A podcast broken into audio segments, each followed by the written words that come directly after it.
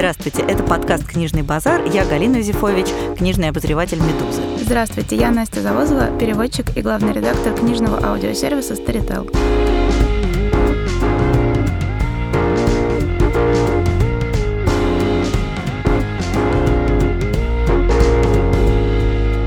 Сегодня у нас заключительный выпуск второго сезона нашего подкаста, и сегодня мы, как мы и обещали, будем отвечать на ваши вопросы, которых нам насыпалось довольно много, и большая часть совершенно прекрасных. Спасибо вам большое. Начнем мы, наверное, с вопроса такого, я бы сказала, привязанного к определенной дате, потому что действительно скоро грядет праздник 9 мая, который в нашей стране окутан какой-то странной многообразной мифологией, особенно в последние годы. Илья Рассадин спрашивает нас о том, какой хороший нонфикшн о Великой Отечественной Отечественной войне мы могли бы посоветовать. На самом деле, что называется, если бы мне посоветовали какого-нибудь хорошего нонфикшена о Великой Отечественной войне, я была бы благодарна. Но я хочу посоветовать книгу, которая, наверное, простите, не совсем соответствует вашему, Илья, запросу, но которая, мне кажется, удивительно важной и полезной. Эта книга, я, по-моему, уже про нее прожужжала всем все уши, это книга Себастьяна Хафнера «История одного немца», которая вышла в издательстве Ивана Лимбаха, Санкт-Петербургском. Это действительно совершенно удивительный текст, который написан в 1939 году. То есть, строго говоря, это не литература о Великой Отечественной войне. Это книга, рассказывающая о том, грубо говоря, как Гитлер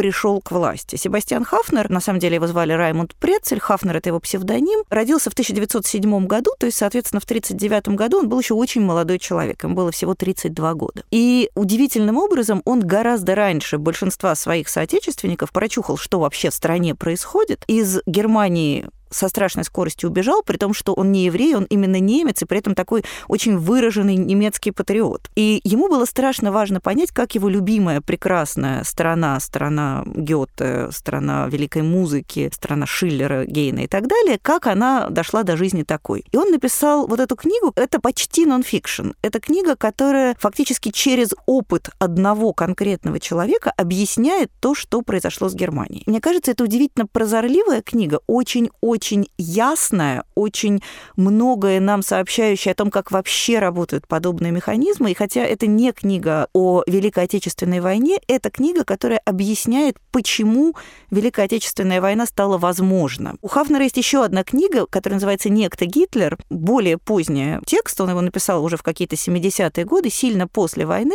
Это попытка объяснить, почему такой вот Гитлер сумел достичь таких результатов. И мне она нравится меньше, но она тоже очень, мне кажется, интересная и важная. Еще раз, это не совсем точный ответ на ваш вопрос, наверное, потому что я сама не очень хорошо ориентируюсь в этой проблематике. Честно скажу, мне страшновато и больно читать про Вторую мировую войну. Но вот эти две книги, мне кажется, они очень многое сообщают о том вообще, почему это случилось. Так что если вы еще не читали, то очень вам советую почитать книги Себастьяна Хафнера. В первую очередь «История одного немца», но и некто Гитлер тоже очень хороший и полезный. Следующий у нас вопрос от программиста Вадима из Одессы, который спрашивает о том, как адаптируются старые тексты на современный язык и адаптируются ли. Вадим спрашивает, как в современном литературоведении, практике перевода и книгоиздания решается проблема адаптации старых текстов на современный язык. Переводят ли Рабле на современный французский, Свифта на современный английский и так далее. Что я могу сказать? Во-первых, я могу говорить только об англоязычной литературе, и там, да, там существует практика а, многочисленных переводов одного и того же классического произведения. Когда у нас, например, есть один какой-то вот более-менее известный перевод Илиады Гнедича, и, не знаю, ну от силы мы можем насчитать, вот Галя, меня поправить, сколько у нас есть переводов вот этих двух классических античных текстов Илиады и Одиссеи? Ну, ну два, известных типа. два. Есть еще какие-то фрагменты, кто-то переводил. Соответственно, в англоязычном мире они переводятся очень часто и очень по много. Буквально недавно было событие, первый перевод, новый сделан был перевод Одиссеи, первый перевод, который сделала женщина. До этого не то, чтобы не было никаких, э, или был один мужской, их было очень много, просто они все были мужские. Соответственно, был переведен уже с учетом каких-то современных э, правил английского языка. Насколько я помню, переводов преступлений и наказания на английский существует, например, 40 штук. И э, тут праздновали какой-то 20-й юбилейный перевод Анны Каренина. Да, очень много переводов классики, и не так, как у нас вот есть один перевод, и пока они его не сносили, новых конечках вам не купят. В англоязычном мире там все переводится очень много, очень часто, особенно когда речь идет о классических текстах, которые уже находятся в паблик домен, то есть, как бы сказать, не обложены. Не надо права покупать. Не обложены, не обложены данью, данью бесконечного копирайта. Агент Гомера не очень настаивает. Поэтому, конечно, я могу сказать, что, по крайней мере, в английском языке, поскольку все переводится регулярно, конечно же, все переводится на более-менее современный э, переводчику язык. То есть вряд ли кто-то будет сейчас переводить, я не знаю, Достоевского языком Свифта. Мне кажется, это прям нужно будет как-то очень исхитриться. Если мы говорим о какой-то адаптации текста, то я недавно прочитала очень интересный нонфикшн о детском чтении британской журналистки э, Люси Манго. Она большая фанатка детских книг. В детстве она очень-очень-очень много читала, читала совершенно самое разное. В том числе она прочла очень много книг, которые были написаны в начале, например, 20 века или даже в конце 19 века. В какой-то момент, когда она уже выросла, она обнаружила, что эти книги, их стали переиздавать, и стали переиздавать уже с некоторыми, так сказать, адаптациями. Например, считалось, что в старых книгах есть более формальное обращение к матери, то здесь его заменили более неформальным, например. Какие-то устаревшие названия одежды, детские школьные формы, заменили на что-то понятное. И э, Манга насчет этого очень переживала. Откуда же детям еще узнавать новые какие-то непонятные, классные, интересные слова, если не из книжек? А если мы все будем детям, вот как только встретится какое-то слово, которого они не знают, мы сразу будем бежать впереди паровоза и заменять его на что-то такое, чтобы им было понятно, у нас дети, грубо говоря, так и не научатся читать. Так и узнают слово «коромысло». Я тут не так давно в аудитории 11-леток задала вопрос, кто знает слово «коромысло». Я там из 30 человек, по-моему, человека три знала. Ну а что, нормально, они никогда не видели коромысла. Но тут на самом деле возникает сложный вопрос, а именно граница вот этой понятности. Потому что, по большому счету, мы сами плохо понимаем, насколько мы не понимаем Пушкина. То есть вот мы берем Евгения Онегина, у нас возникает ощущение, что что читаешь, все нормально, все понятно. Потом берешь комментарий Лотмана и понимаешь, что ой, совсем не все понятно. Две трети ты не понял. Но это, казалось бы, 200 лет прошло. У меня практика, я наблюдаю за студентами, соответственно, там, не знаю, 19-20 лет, которые читают, скажем, Generation P Пелевина, роману, которому исполнилось 20 лет. Они не понимают две трети. При этом они часто даже не понимают, что они чего-то не понимают. То есть они это читают, им кажется, создается вот эта иллюзия понятности, а на самом деле я понимаю, что для того, чтобы Пелевин стал понятен, либо к нему надо писать комментарий, либо его надо адаптировать, пересказывать, заменять шутки на какие-то более понятные шутки. И это, конечно, создает большие сложности в вопросе адаптации. Что надо адаптировать? Вот, например, все современные греки абсолютно уверены, что они прекрасно понимают Эсхила. То есть есть, конечно, какие-то странные слова, но у них есть иллюзия, что они его понимают. На самом деле современный новогреческий язык очень сильно отличается от древнегреческого. Они не понимают там почти ничего, только какую-то формальную канву, но они этого не могут даже заметить. И вот это все, оно на самом деле большой сложный узел проблем. Я, честно сказать, считаю, что все вот эти адаптации, если и нужны, то только для какого-нибудь начального чтения, то есть рабле для самых маленьких условно. В целом, мне кажется, что лучше не адаптировать, а комментировать. Очень бы нам не помешало подробное комментированное издание Чапаева и пустоты Виктора Пелевина, потому что куча реалий, которые там есть, уже даже я их вспоминаю с трудом, хотя я хорошо помню это время. А э, новое поколение читателей их вообще не понимает. Но мне кажется, что да, вот я согласна с процитированной вами писательницей, которая говорит, что откуда еще можно узнать новое, если все сразу переводить на язык мемов и коротких сообщений сообщений в мессенджере. Мне кажется, что тут нужно соблюдать какую-то разумную границу. Объяснять, да, понимать, что многое устарело, да, но я в целом небольшой фанат адаптации, и главное, я точно не могу сказать, с какой точки что адаптируем. Я помню, что когда я была в каком-то, может быть, классе пятом или в шестом, нас почему-то велели взять в школьной библиотеке Рабле как раз, Гаргантюа и Пантагрюэля, и прочитать какой-то оттуда кусок. И мы все читали, и это было как бы довольно скучно. А потом одна девочка взяла не в школьной библиотеке Рабле, а взяла его в настоящей библиотеке.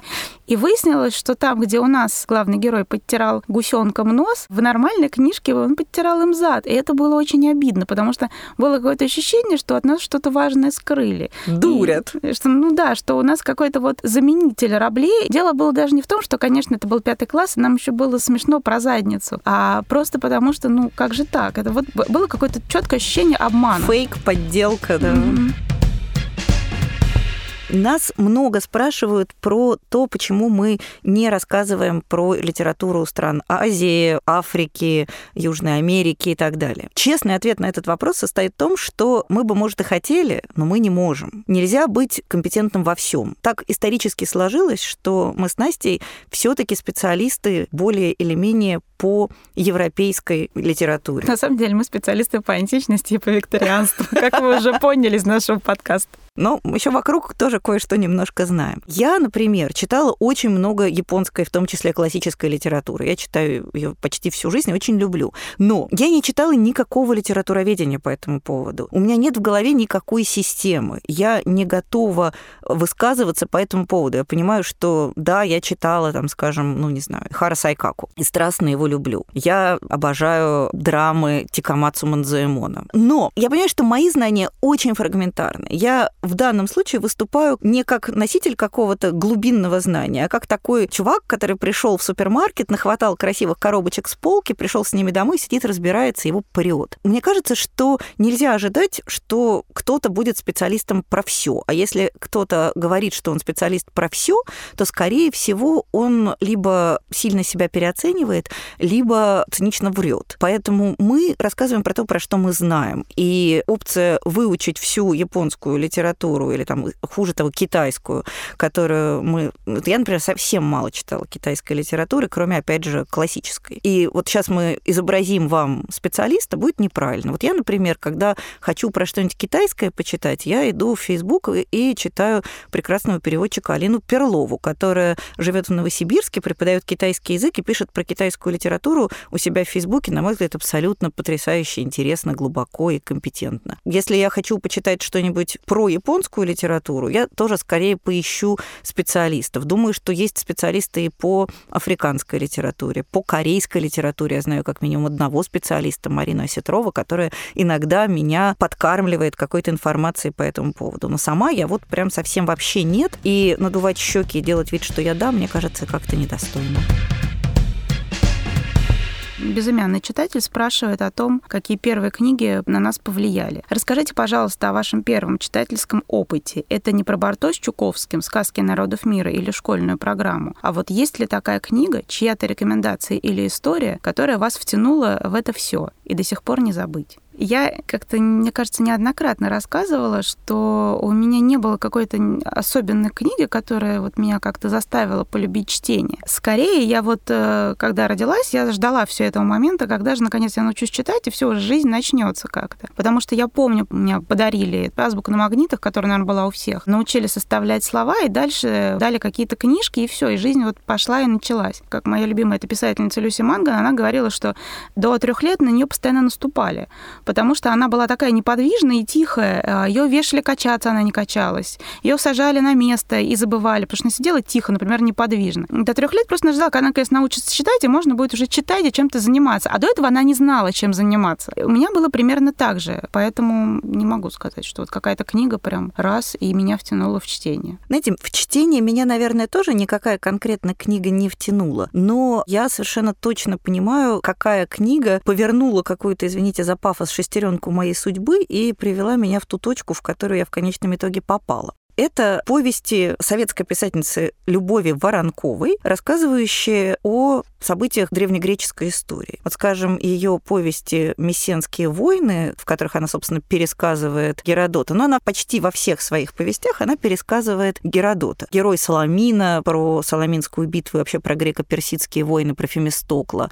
Потом я прочитала «След огненной жизни», про царя Кира. У меня была эта книжка Любовь Воронкова «След огненной жизни», такая оранжевая такая да. обложка. Потом вслед за Воронковой подтянулись Александр Немировский с его замечательными рассказами по истории Древней Греции и Рима, его совершенно блистательная книга «Слоны Ганнибала». Все это попало мне в руки как-то очень массированно. Мне было, наверное, где-то лет 6-8. И вот все это показало мне тот мир, из которого я на самом деле так никогда больше и не уходила. Я думаю, что если бы не вот эта советская историческая литература, которую я как-то массово читала «Я не была бы я». Для меня это книги, которые я не могу выкинуть, они со мной живут. Их не очень полюбили мои дети, честно сказать, и, в общем, я не могу их за это осудить. Я понимаю, что они такие чуток олдскульные, они медленные, в них мало экшена, в них мало разговоров. Ну, то есть это такой нормальный добротный пересказ Геродота. Но для меня это было какое-то вот это волшебное окошко, в которое я один раз заглянула, и с тех пор в него гляжусь безостановочно. Если есть какая-то книга, которая меня повернула в какую-то определенную сторону, то, как ни странно, это случилось, когда мне было лет 14, а это были такие самые 90-е, и внезапно можно стало купить какие-то разные книги. И по телевизору в книжном клубе выписали серию книг э, норвежской писательницы Маргит Сандему. Там было 47 томов, и называлась... 47 томов! 47 томов! И она называлась «Сага о людях льда». С одной стороны, это была такая совершенно развлекательная литература. Прям развлекательнее некуда. Там была история одной семьи на протяжении 400 лет, с 1581 до наших там до каких-то 80-х. И там было все: мистика, история, приключения, эротики, там было килограммы навешаны. В некоторых книгах не успевала глава начаться, а кто-то уже голый. При этом у Маргет Сандему, как у всех норвежских писателей, было вот это какое-то очень сильное и заметное чувство атмосферы, которое прорывалось, несмотря вот э, через все эти бесконечные, простите, конские члены, оно прорывалось. И в какой-то момент там было вот у нее описание, интересно, норвежской истории, вот это вот 400-летняя ночь, когда они были под владычеством Дании и потеряли свой язык. То у нее проскальзывало какое-то невероятное описание верхушек гор, окрашенные в розовый цвет. И что-то вот это как-то меня зацепило, что я пошла в местную библиотеку и стала читать все, что там было другого скандинавского. А там был такой солидный классический набор, то есть это Кнут Гамсун, Август Стринберг и сборник Фьорды. И как-то так меня это проняло, что что особенно роман Йенса Петера Якобсона «Нильс Люны», который был как-то совершенно невероятно ритмично, и, как я потом уже выяснила, очень точно переведен Еленой Суриц, что я, в общем-то, в 17 лет пошла и стала учиться на филолога-скандинависта. Вообще, вот это понимание того, что книжки, они имеют свойство определять жизнь, оно, мне кажется, очень важным. То есть, действительно, в какой-то момент ты встречаешься с текстом, который раз что-то такое в тебя повернул, и жизнь поехала по какой-то чуть другой колее. Для меня какой-то очень дорогой другое знание. Егор спрашивает нас про ЛГБТ-литературу. Мне кажется, что... Сейчас я скажу, наверное, какую-то такую неполиткорректную вещь, но мне кажется, что нет специальной ЛГБТ-литературы. Точно так же, как нет каких-то специальных обособленных геев, которым нужно что-то не то, что нужно всем остальным людям. Понятно, что когда говорят о ЛГБТ-литературе, имеют в виду, ну, например, замечательного, на мой взгляд, великого американского писателя Майкла Каннингема, у которого почти всегда в любом его романе так или иначе присутствует гей-тематика. Можно ли назвать его книги ЛГБТ-литературой? Нет, наверное, нельзя, потому что для него это просто часть жизни. Многие говорили, что Янагихара «Маленькая жизнь» — это гей-роман. Это не гей-роман, потому что это роман про живых нормальных людей, с которыми в жизни случается разное. Поэтому вот, честно говоря, я не очень люблю само понятие ЛГБТ-литература. Мне оно кажется каким-то порочным и выморочным, и, что называется, сеющим рознь и сегментацию. Точно так же, как я не верю, что бывают какие-то специальные книги для женщин, специальные книги для детей, специальные книги для чернокожих, чернокожих, специальные книги для русских, специальные книги для евреев. Мне кажется, это все какие-то ложные сущности, потому что когда смотришь на людей, видишь в них гораздо больше общего, чем различий. Поэтому да, вот, скажем, для меня, наверное, главный, прости господи, ЛГБТ-писатель это Майкл Каннингем. Если вы, Егор, его еще не читали, то, мне кажется, вам он точно совершенно понравится. Но вряд ли он понравится вам за то, что он пишет про геев, а потому что он пишет про живых людей прекрасно, точно и умно. У нас есть очень интересный вопрос о феминистической литературе. Софья нас спрашивает. А, да, нас просят рассказать, во-первых, о классических произведениях предвестников феминизма, а во-вторых, о каких-то современных книгах эссе, нон-фикшн на тему феминизма. На этот вопрос есть очень краткий, но очень такой большой объемный ответ. Сейчас есть э, очень классное независимое издательство, которое называется No Kidding Press. Это увлеченные девушки, издательницы, которые занимаются как раз ровно этим. Они переводят на русский язык где-то краудфандингом, где-то по подписке, они собирают деньги. Они переводят на русский язык важные для понимания современного феминизма труды. Например, они перевели очень такой провокативный автобиографический нон-фикшн известной французской публицистки, писательницы, журналистки Виржини Депан, который называется «Кинг-Конг теория». А, они переводят Эллен Майлз, они переводят, ну, в общем, очень много действительно важных вещей. И если вы хотите, Софья, начать вот как-то целенаправленно знакомиться с этим корпусом важных феминистских текстов, вам нужно просто вот э, найти это, сайт этого издательства, купить у них штуки три вышло книги по подписке, заплатить за это какие-то деньги, поддержать прекрасное совершенно, я считаю, начинание этого издательства и поскольку все эти книги выбраны с любовью, очень хорошо сделаны и действительно неравнодушно все собраны в, в одном месте, то вы и поддержите хорошее начинание, и действительно прокачаетесь в вопросе феминистической литературы. Ну, я посоветую одну книжку сравнительно недавнюю, которая мне очень понравилась. Это эссе историка, античника Мэри Бирд из Англии, который называется «Женщина и власть». Оно вышло у нас в издательстве Альпина Нонфикшн. Мне оно кажется очень интересным и очень умным. Это короткий текст, который показывает, что вся современная современная концепция власти, она на самом деле абсолютно не женская. И поэтому, когда женщины пытаются играть в эту игру против мужчин, они проигрывают. И что, собственно говоря, правильная женская стратегия состоит не в том, чтобы протыриться в существующую систему, а в том, чтобы изменить эту систему, сделать ее более открытой к разным формам э, манифестации. То есть мне кажется, что вот эта «Женщина и власть» очень интересная, очень умная книга, очень эмоциональная, но при этом какая-то очень важная. Очень советую, можно ее тоже добавить к списку, который предлагает издательство No Kidding Press, Мэри Бирд «Женщины и власть». Евгения упрекает нас за спойлер к имени Розы пишет, что все равно, значит, жалко, что мы вот сказали, что там случилось, вдруг кто-то еще не прочел, а вы роман часто вспоминаете. Глядишь, кто-то и прочесть захочет. При этом сама Евгения признается, что когда ей рассказали концовку, она во время чтения так увлеклась, что благополучно об этой концовке забыла. Здесь, простите, пахнет двойными стандартами. Сама Евгения прекрасно справилась со спойлером, ей не было от него больно, а вот другим может быть. Не знаю, мне кажется, есть какая-то очень небольшая категория книг, где от спойлера человеку действительно будет больно. И имя Розы к ним не относятся, потому что имя Розы не сводится к детективу, кто кого и за что убил. Имя Розы можно прочитать еще примерно пять раз или шесть, зная, в чем там суть, в, в чем смысл детективной интриги, и при этом там найти кучу всего абсолютно нового. Это совершенно классический многослойный постмодернистский роман, который можно хоть так, хоть так читать. Понятно, что если мы вам расскажем э, концовку какого-то нового детективного романа, наверное, будет немного обидно. Но, с другой стороны, не очень понятно, как жить, например, в современном пространстве и умудриться ни разу не узнать, кто все-таки убил Роджера Экройда. Мне кажется, что еще в спойлере очень важна мера доверия тому, кто этот спойлер, как вам кажется, осуществляет. Я у себя в Фейсбуке однажды написала о рассказе Трумана Капота «Дети в день рождения», в котором героиня погибает под колесами автобуса. Я это сообщила. Рассказ довольно короткий, и тут же ко мне пришли сотни комментаторов рассказать мне, что вот я так могла бы побудить прочитать этот рассказ, но теперь они этого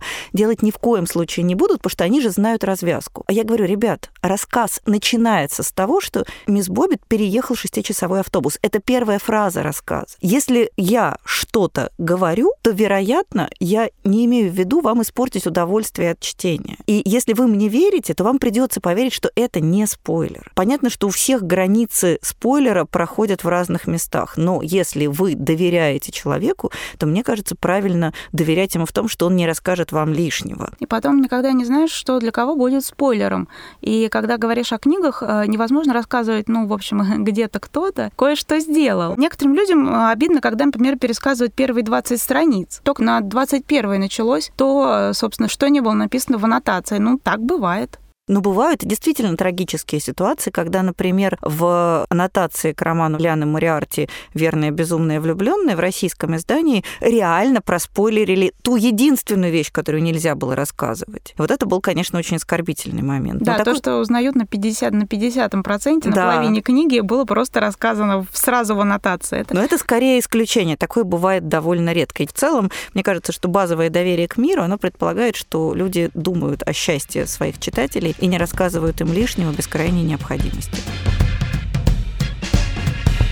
Андрей из Будапешта спрашивает нас про индустрию креатив-райтинг и вообще про обучение писательскому мастерству. Почему вдруг все захотели научиться писать, какой выхлоп у прошедших горнила таких курсов и вообще зачем это все нужно. Я, поскольку я преподаю в нескольких местах в двух местах, которые имеют отношение к обучению креатив-райтингу, я могу сказать, как это работает. Никому нельзя вложить в голову гениальную идею никого нельзя заставить породить какой-то волшебный сюжет, придумать каких-то прекрасных живых героев. Все обучение креатив-райтингу состоит из двух элементов. Первое — это рассказать о том, как люди решают какие-либо проблемы, ну, то есть как человек описывает героя. У тебя герой есть в голове, ты его классно придумал, и тут тебе никакой креатив-райтинг не поможет. А креатив-райтинг тебе поможет достать этого героя из головы и каким-то таким образом его упаковать, чтобы читатель сумел его тоже увидеть, там, не знаю, полюбить или возненавидеть. Во-первых, это какое-то такое расширение знания о мире и показ, демонстрация банальных бытовых технических почти навыков работы с сюжетом, с героем, саморедактуры, системности, вот этих всех вещей, которые просто механически прививаются на уровне навыка. А второе — это создание давления. Человек, который пришел учиться креатив-райтингу, на выходе должен что-то предложить людям. Что, ну, если он хочет, например, получить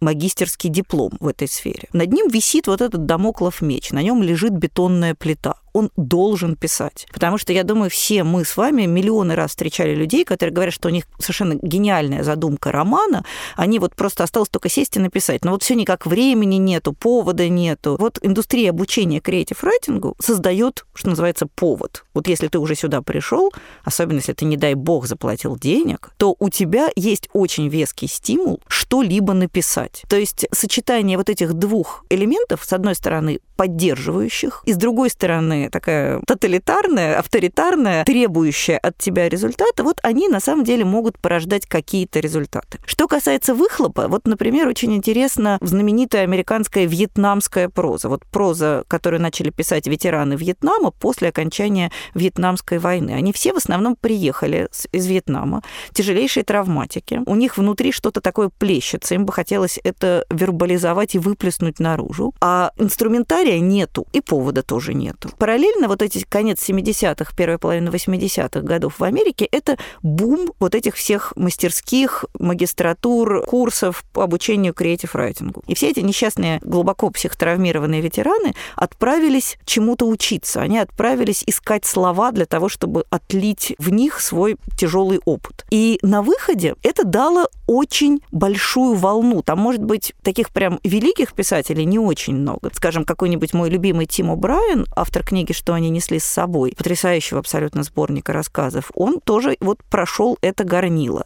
И благодаря ему он сумел каким-то образом свой опыт переложить в литературу. Но таких, конечно, мало. Но есть очень много просто хороших, добротных текстов про Вьетнам, которых, вот скажем, у нас про Афганистан нету. Так что не нужно думать, что это какая-то волшебная палочка. Пришел бездарь, отучился три месяца на курсах, написал что-то волшебное. Такого не бывает. Но если пришел человек, у которого внутри что-то такое клубится, ему очень хочется это каким-то образом из себя вынуть и перенести на бумагу, то это может помочь. Я бы хотела добавить, вот э, Андрей спрашивает еще, почему вдруг все захотели научиться писать. Мне кажется, на самом деле это очень важно. Сейчас у нас происходит очень это важная вещь.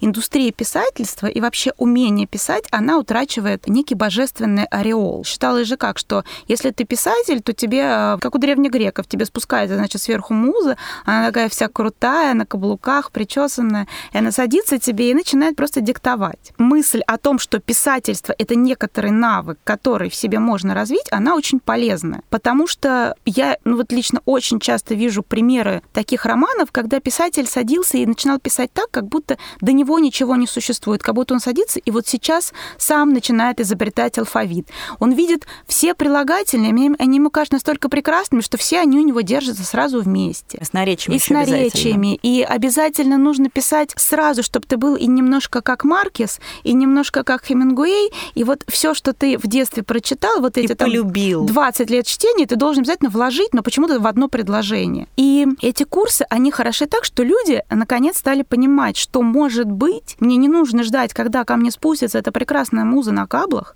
а может быть я пойду и хоть чему-то смогу научиться. И на этих курсах учат таким вот банальным вещам, что э, не нужно 28 прилагательных э, пихать в одно предложение, что нужно делать так-то. И вообще учат больше смотреть по сторонам. В этом, мне кажется, основная такая целительная сила этих курсов. Еще одна важная вещь, мне кажется, состоит в том, что мы сегодня все гораздо в большей степени разговариваем текстом, чем еще 20 лет назад. То есть мы сегодня производим гораздо больше букв. И глядя на свои буквы и на чужие буквы, мы иногда видим, что нашим буквам не хватает какого-то совершенства. И то, что сегодня значительный кусок коммуникации ушел в текст, ушел в область письма, а не разговора, как это было раньше, мне кажется, он тоже провоцирует потребность вот в этом, потребность в том, чтобы научиться писать. А креатив райтинг это просто такой, ну, как бы форма, в которой мы это облачаем. То есть можно пойти учиться, не знаю, писать академическим письмом, каким-нибудь маркетинговым письмом, а можно пойти поучиться креатив-райтингу, и на самом деле все эти ответы от этого вопроса, они одинаково могут оказаться полезны. То есть не обязательно писать роман, может быть, ты хочешь научиться писать пост в Facebook. Это уже тоже, на самом деле, какое-то искусство. Ольга Найденова из города Хабаровска спрашивает нас по поводу того, можно ли стать критиком или, возможно, литературным агентом, если в России таковые нужны. На самом деле ответ тут будет двоякий. С одной стороны, адски нужны, потому что их нет. А второй на самом деле нет. А с другой стороны, для них, что называется, отсутствует кормовая база. Непонятно, как эти люди могут зарабатывать на жизнь. Для литературных агентов есть ровно одно окошко. Можно читать самотек, входящие книжки, и брать с авторов за это деньги. Я про это много думала, к сожалению, оно только так работает пока что. Вообще во всем мире литературный агент делает что? Он просеивает тысячи тонн словесной руды и оттуда выныривает с каким-нибудь громким бестселлером. После чего он идет в издательство, продает этот бестселлер за адовые деньги, честно пилит выручку с автором и живет счастливо. У нас такой опции нет. У нас нет возможности продать книгу, одну книгу в издательство за столько денег, чтобы это окупило, а, ну, я не знаю, два похода в супермаркет для агента.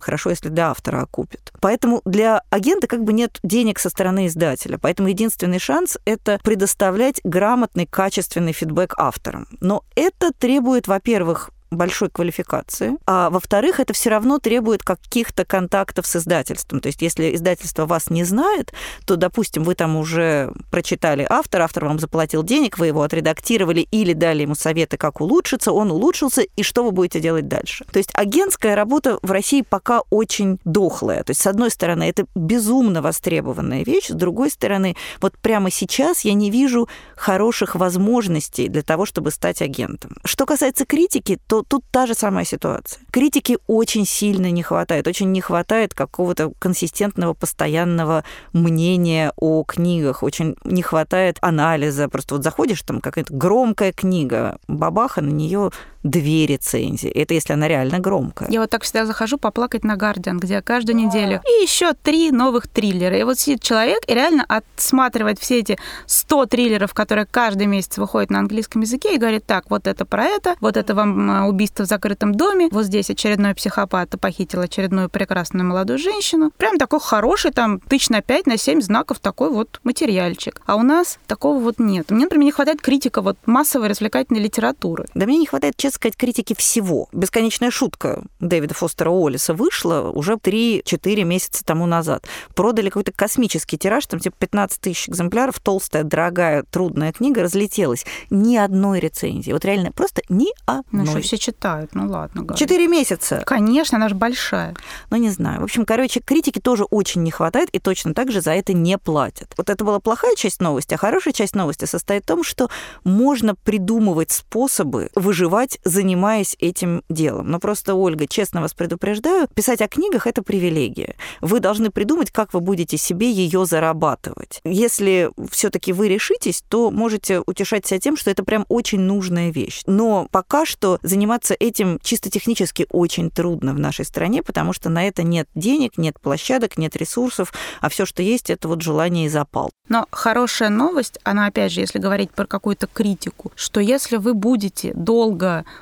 постоянно и увлеченно писать о книгах в любом месте, хоть на Фейсбуке, хоть там, я не знаю, хоть тебе заведете блог на WordPress, хоть в Инстаграме, то в России вас точно заметят, потому что есть очень много блогеров книжных или критиков, которые что-то писали и раз исчезли. Например, я сама какое-то время писала о книгах, да, потом да. нашла работу. Вот это мне, мне по-другому нельзя. Но если вы будете, если вам это действительно нравится и хочется, если будете это делать долго, постоянно равномерно, то ну, успех день, придет. Денег нет, но успех придет. Анна Гречишникова задала нам чудесный, очень милый вопрос про то, что нас вдохновляет, приносит позитив в наш быт. Люди, музыка, любимые книги или еда. Ну, во-первых, мы вдохновляем друг друга. Вот вы думаете, что мы тут посидели, поговорили, разошлись. Ничего подобного. Мы и дальше продолжаем также трендить, только уже без микрофона. То есть меня очень вдохновляют какие-то люди, с которыми я чувствую интеллектуальное, духовное родство. У меня, у меня есть некоторое количество бесконечно любимых собеседников. Ну, понятно, понятное дело, что вот у меня есть Настя, это большое мое счастье. У меня есть любимый мой друг Лена Макеенко, петербургский издатель Николай Кудрявцев, еще некоторое количество людей, с которыми мне очень интересно, глубоко и качественно разговаривать про интересное. И вот это, конечно, для меня большая радость. А еще я очень люблю готовить и вкусно, разнообразно готовлю, где-то так вот на стыке высокого любительского и полупрофессионального уровня. Ну и, кроме того, я все время хожу в спортзал, потому что без этого я не живу, и на выходе из спортзала я всегда веселее, чем на входе. А я могу сказать, что я тот человек, который ест Галину еду. Я люблю разговаривать о книгах, есть и переводить. И, в общем-то, это вот примерно меня как-то определяет. А, как известно, в свободное от э, работы и чтения поедания Галиной еды время я перевожу и это то занятие, которое доставляет мне прям некоторое буквально физическое удовольствие, потому что перевод — это своего рода каждый раз решение некоторого ребуса. У тебя есть фраза на другом языке, тебе нужно ее пересобрать, чтобы было так же, только на русском. И вот это бесконечное собирание пазла, есть некоторое ощущение, когда ты понимаешь, что точно у тебя кусочек встал на место. А есть, когда ты понимаешь, что что-то ты не докрутила. И действительно бывает ситуация, когда я ночью просыпаюсь. Вот буквально недавно я ночью вскочила с криком «смутно надеялся», потому что я вспомнила, что я хотела, какое я хотела слово слово подобрать. Вот это, как э, пишет Анна, приносит позитив в мой быт невероятный. Про книги, которые вы не упомянули в выпусках, спрашивает тоже Анна, но которые мы также горячо советуем. Ну вот я уже посоветовала горячо «Сага о людях льда». 47 томов. 47 томов. Они, чита... они читаются очень быстро. Ну там они маленькие совершенно, там по 200-180 небольших страничек, а не форматика такого полкнижечки. Я вообще горячо советую читать то, что любите. Вот да, я тоже, наверное, не могу как-то быстро вынуть из головы головы одну, две, пять э, любимых книг, которые не вошли в наш подкаст. Их там наверняка в голове-то много еще сложено, но мне их трудно достать вот в каком-то таком свободном режиме. Поэтому я, например, посоветую книжку, которую я не так давно прочитала. Вот она сейчас, наконец, выходит на русском, уже, собственно говоря, вышла. Это роман Лили Кинг «Эйфория». Мы ее уже поминали, но я вот хочу ее еще раз помянуть. Мне кажется, это одна из таких самых бомбических книг этой весны, которую действительно очень нужно всем почитать. Очень яркая, очень насыщенная, такая очень эмоционально заряженная, компактная книжка. Вот, мне кажется, редко такое пишут. Сплошное наслаждение. А я могу сказать, что летом выйдет просто роман, который стал для меня романом года. Лоран Бене написал прекраснейший, гомерически уморительный роман о филологии и о том, как устроена речь и язык. Мне очень интересно, будет ли его также увлекательно читать людям, у которых нет никакого филологического опыта или базы, но я надеюсь, что да, потому что там, кроме вот этой огромной такой такой очень плотной подложки из каких-то невероятных филолого-лингвистических гэгов, есть еще очень э, хорошо закрученный и равномерно распределенный по всей книжке сюжет. И я когда читала, там было вот все, что дорого моему сердцу. Он очень смешной, он очень интересный. На каждой строчке встречается тебе какое-то такое вот подмигивание коллеги по литературоведческому цеху. В какой-то момент у нее там появляется аспирантка Донна, которая руководит закрытым клубом любителей древнегреческого языка и еще мечтает устроить оргию. И я поняла, поняла, что Это всё. просто он к вам буквально обратился. Боже, да, это, это вот какой-то совершенно мой роман. Более того, там появляется, например, Морис Зап. Морис Зап — это вымышленный герой шикарных романов Дэвида Лоджа. Они, кстати, все переведены на русский язык, и вот я всегда их горячо советую. Особенно «Академический обмен» — потрясающая книга о том, как британский профессор едет по обмену преподавать в Америку, а американский как раз Морис Зап этот приезжает а, в Британию. И как они, в общем-то, друг другу меняют жизнь и себе. И вот Морис Зап — это такой модный ученый с прокачанным лексиконом, который не может сказать... Без дыриды со стола не свалится. Да, вот это реально как у Псоя Короленко, у миллионка мудрый вид, он мудрее всех дырит. И вот «Море запада» такой, и когда твой, один из твоих любимых вымышленных персонажей внезапно появляется в романе, ну, ты понимаешь, что вот ну, Лоран Бине — это твой чувак, это твой автор, и я очень всем рекомендую, есть у вас какая-то филологическая база, нет ее, но просто обрати внимание на этот прекраснейший роман, потому что ну, он несет вот какой-то огромный заряд бодрости оптимизма. Горячо рекомендую Лоран Бине, седьмая функция языка, не пропустите, дайте шанс и читайте просто все. И последний у нас остался вопрос, вопрос от Евгении про книги с летним настроением. Сложно сказать, потому что мне кажется, что лето это такое специальное время, когда любая книга хорошо пойдет, потому что как-то когда не нужно надевать на себя 8 пальто и э, вообще можно сидеть на веранде и пить что-нибудь, то дальше уже не важно, какая книжка рядом, все будет хорошо. Но вот я могу порекомендовать для меня такую очень важную летнюю книжку, которую вот только что, например, прочитал мой 12-летний младший сын, и оказалось, что она прекрасно идет и в качестве подросткового чтения. Это, по-моему, я уже называла эту книгу. Это Доди Смит «Я захватываю замок». Изумительная история, нежная, смешная, трогательная, про такую придурковатую английскую семью, про юную девушку, которая в этой семье растет, про лето, про полуразрушенный такой заброшенный английский замок, про такую милую английскую глубинку, про первую любовь. На мой взгляд, совершенно очаровательное чтение, очень летнее, очень утешительное удивительное. Мне оно чем-то напоминает трилогию Джеральда Даррелла об острове Корфу, а вот может быть настроением, ощущением бесконечного счастливого юношеского лета. Одна из моих самых любимых летних книг, если мы говорим именно о летнем ощущении каком-то, это, конечно, «Волх» Фауза, потому что я мало где читала такое вот потрясающее, очень плотное описание лета, вот сосен, воздуха, этой жары греческой. Но это такая книга, которая, если честно, нравится вот далеко не всем. И да причем, ладно, мне кажется, это такое прям... Я встречала какие-то совершенно полярные мнения, и, как правило, тех, кому не понравилось, это вот было какое-то яростное непринятие, что что вот эти непонятные финалы, э, простите, не знаю, будет ли кому-то спойлером или нет, что вот эта до игра, она совершенно неправдоподобная, затянутая.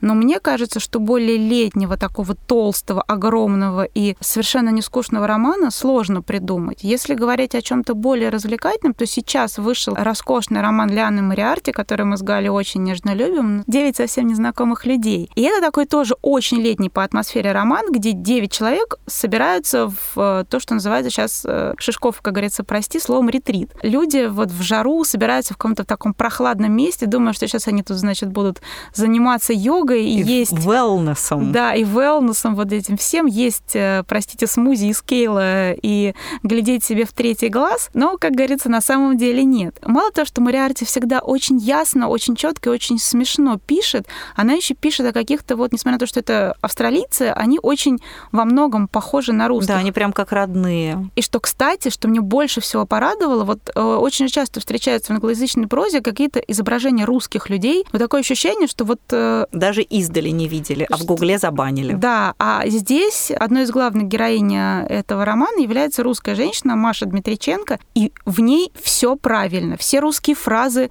выверены. Она ведет себя как русский человек, она говорит как русский человек. За это Мариарти, мне кажется, какой-то осо- особый поклон, потому что она доказывает, что если задаться задаться целью, то можно и в Google сходить, и найти каких-то, видимо, нормальных рецензентов, которые все поправят. И это прям совсем вот такая каникулярная классная книжка. Вот. Да, она вот уже совсем скоро выйдет на русском, и действительно можно будет насладиться. Прекрасно, всем советую. Вот прям по, по атмосфере и по содержанию вот прям совсем летний. На этом мы прощаемся с вами. Спасибо вам огромное, что вы были с нами на протяжении этих трех месяцев в нашем втором сезоне. Мы постараемся к вам вернуться и надеюсь, что мы принесли вам немного пользы и удовольствия. Спасибо вам огромное еще раз и до новых встреч. Я Галя Зифович. До свидания. Я Настя Заводова. Пока. Пока.